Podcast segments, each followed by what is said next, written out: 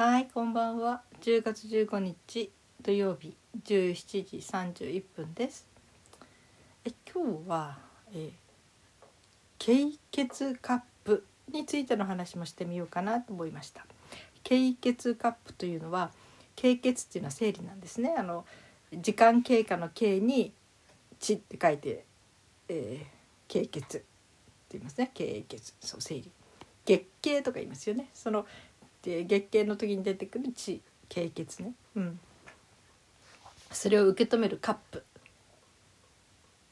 を使っている人が今 12%、 なんか少ないんだけども、日本でもいろいろ売られるようになってきてるし、 Amazon とかもありますね。1990年に欧米で始まったというか使われ始めたらしいですね。もう30年32年経つんですね。でやっぱり欧米人の人に合わせてちょっとカップが大きめで、そのままじゃ日本人は使いにくいということもあって、最近ではっていうか、最近ってねどれぐらい言うのか分かんないけど、もうなんか日本人の女性に合わせた大きさのカップが売られ始めているみたいですね。うちの長女も使ってるらしいです。はい、次女はねああいうの全然苦手ですね。はい、私は使いたいところなのですが、もう月経からは解放された身ですので使う機会がございません。はい、この経血カップっていうのは初めて聞く人もいますかね。それとも知ってる人はもう多分知ってると思うんだけど、第3の生理用品って言われてるらしいですね。初めはナプキン、第1が、第2がタンポン、第3がこの経血カップ。なんかシリコン製でできているらしくてね、カップっていうかな、お椀型というか、あれと一緒にしちゃ悪いかな。トイレが詰まった時にね、これギュッて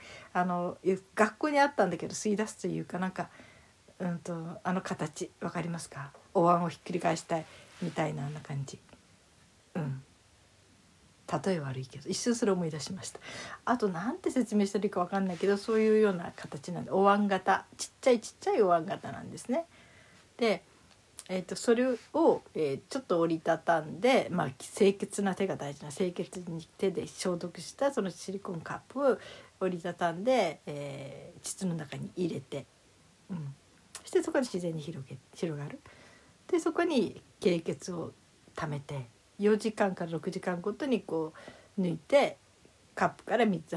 血液を捨てる。ただこれパッと水でも洗えるんだけど、本当はその毎回消毒した方がいいらしいんですね。変な菌を入れないためには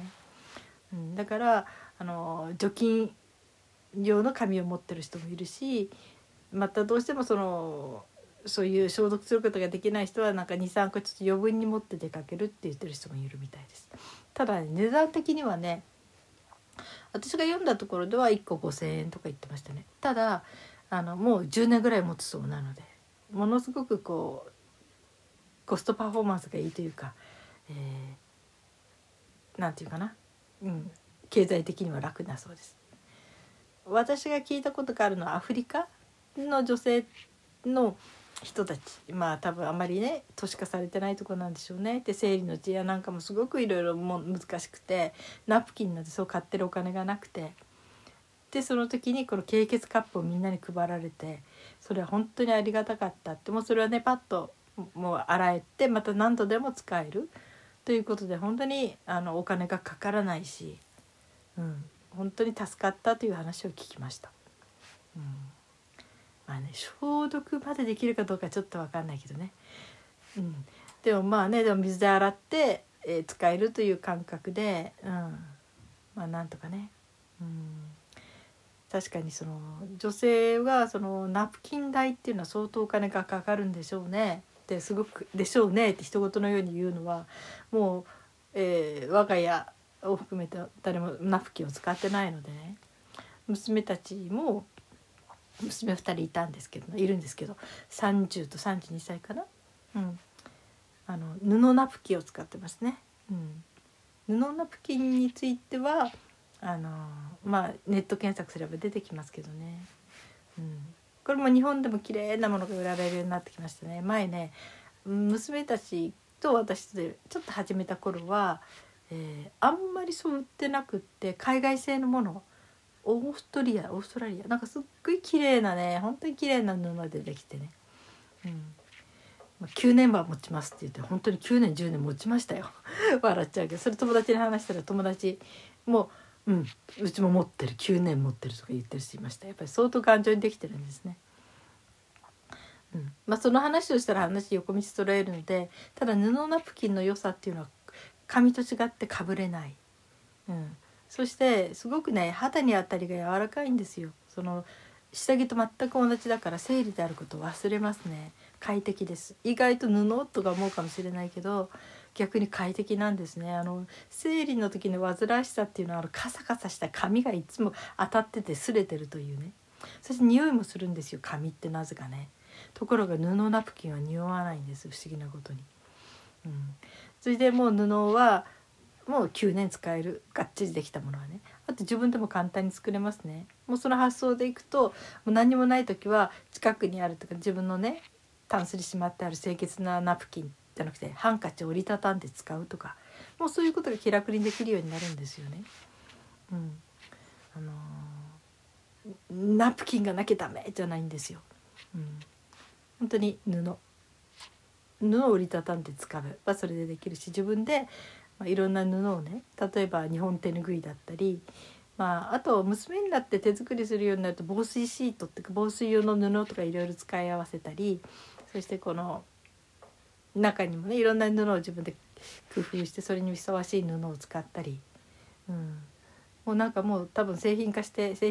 売れるんじゃないかなって感じまで精度高めて作り出してるのでね。本当に布ナプキンって綺麗だし可愛いですね。そしてね、あったかいって言われますか、生理でお腹が冷える人はぜひ布ナプキン使ってみるといいですよって。布だから紙と違ってね、あったかいんですよ。そしてこの匂いっていうのがないんですね、意外とね、不思議なことに。やっぱり紙は匂う、本当に。使ってみたらその快適さが分かると思うんだけどね。ちょっとその話をしたらキリがないので、布ナプキンっていうことをワードを入れて検索すると、いろんな布ナプキンが出てくるし、本当に綺麗で可愛いおしゃれなものがいっぱい出てきますね。そしてこれもまた、経済的です。9年持つわけですからね、1枚がね。あとはもう手作りしちゃえばいいし、だから我が家的にも十何年、子供たちもナプキン買ったことないですね。全部それでやってるのでね、本当に布ナプキン出会えて幸せでしたね。ただね、私が布ナプキン出会ったのはね、もう私の生理が終わる頃だったんですね。不正出血ぐらいかな。いや、もっと早く布ナプキン出会えてたら、生理の間を快適に過ごせただろうになって、すごい残念です。そんなんで、我が家的にもそんなナプキン使ってないので、そして快適に自分の好きな可愛いものを作っては布ナプキンにしているのでね、あれですね、生理の間の月経の間の生活は割と快適に暮らしていますね。ただ問題はあれですね、月経痛ですね、生理痛。特に下の子も私に体質が似たのか、月経痛が辛いみたいでね。私生理になったの早かったんですよ。小学校の5年くらいの時かな。本当にお腹痛くて辛いでしたね、生理の時期はね。もう17、18の時でもとにかくもう全身油汗がダラダラ出ながら、お腹で、その時父しか家にいないからね、仕事に行って、それで父がちょっと青ざめて、私がお腹抱えてやってると湯たんぽ入れてくれて、湯たんぽ抱えて必死に耐えてましたね。温めると少し楽になるので、そんなんで、私はそう、生理がなくなったのはいつかな、50代のどっかでなくなってるんですよね。不思議なことに、生理がなくなると同時に脇が一本もなくなってしまいましたね。不思議に脇毛ね、うん、脇の毛って剃るでしょ、おしゃれのためにね、うん、あの必要がなくなっちゃった、つるんってなくなっちゃった、本当に不思議ですね。とっても楽ちんです。本当に生理はなくなるし、脇の毛もなくなるし、無駄毛の処理しなくて済むし、わーなんて快適なんだろう、うん、ある年齢を越した女性はって、その快適さを謳歌しています。本当に生理がないというのはどれだけ解放されたことか、あの痛みから解放されたということ、本当に幸せですね。本当に生理痛に月1回耐えるっていうだけでも女性に勲章をあげなきゃなんないわっていうぐらいね、本当女性は大変です、あの痛みはね。まあね、ちょっと娘も今生理の時期にぶつかってて、もう本当に痛い時は痛いんですよ。で自分でもなるべくね、痛みが激しくならないようにいろいろと工夫、まあお腹で冷やすものはもちろん食べないようにしたり、あとなんか足の血行を良くすることで生理痛をだいぶ楽にするっていうのを自分でよくマッサージしたりで、私はその時間がある時に行っては腰回りとかね、足をこう揉む。でも今揉もうとしたらお母さんヘバーデンでしょって言われて、あそうだヘバーデン結節だったと思って、じゃあ足で踏もうかとか言って、うつ伏せになって足の裏、ももの裏側をこう全体重乗せないけどね、足のかかとで踏むと腰が楽になるんですよ。これは腰痛の時にいいんだけど、それって多分腰周りの血液もすごく流れが良くなるだろうからっていうんで、そこを踏んで、あと、足周りの指のツボとか、それから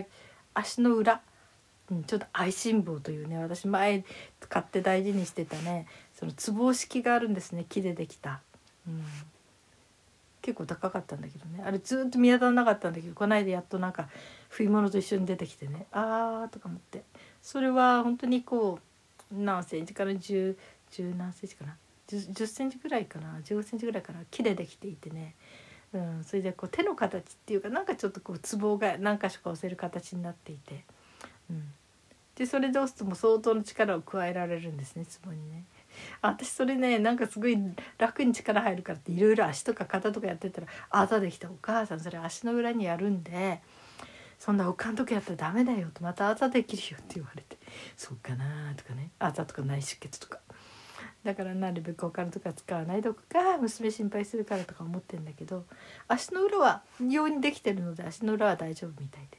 それで足の裏のツボを痛い痛いって言われて、あ効くよとか言いながら押してあげてました。そしてこれね、自分のわずかな力でツボ押せるからって言って娘に貸してあげてます。あと娘を棒灸っていうお灸、その灸も使いながら、回してますね、体にね、血液をね。でその経血カップ、娘もその怖がってるっていうのは、まずね、性交経験がない人、セックスの経験がない人はね、膣が割と硬いまんまでしょ。それでね、その未経験の人は割と使いにくいっていうのは書いてましたね。まあうちの次女は、まずは未経験タイプなので、で長女はもう1回結婚して一抜なのでね、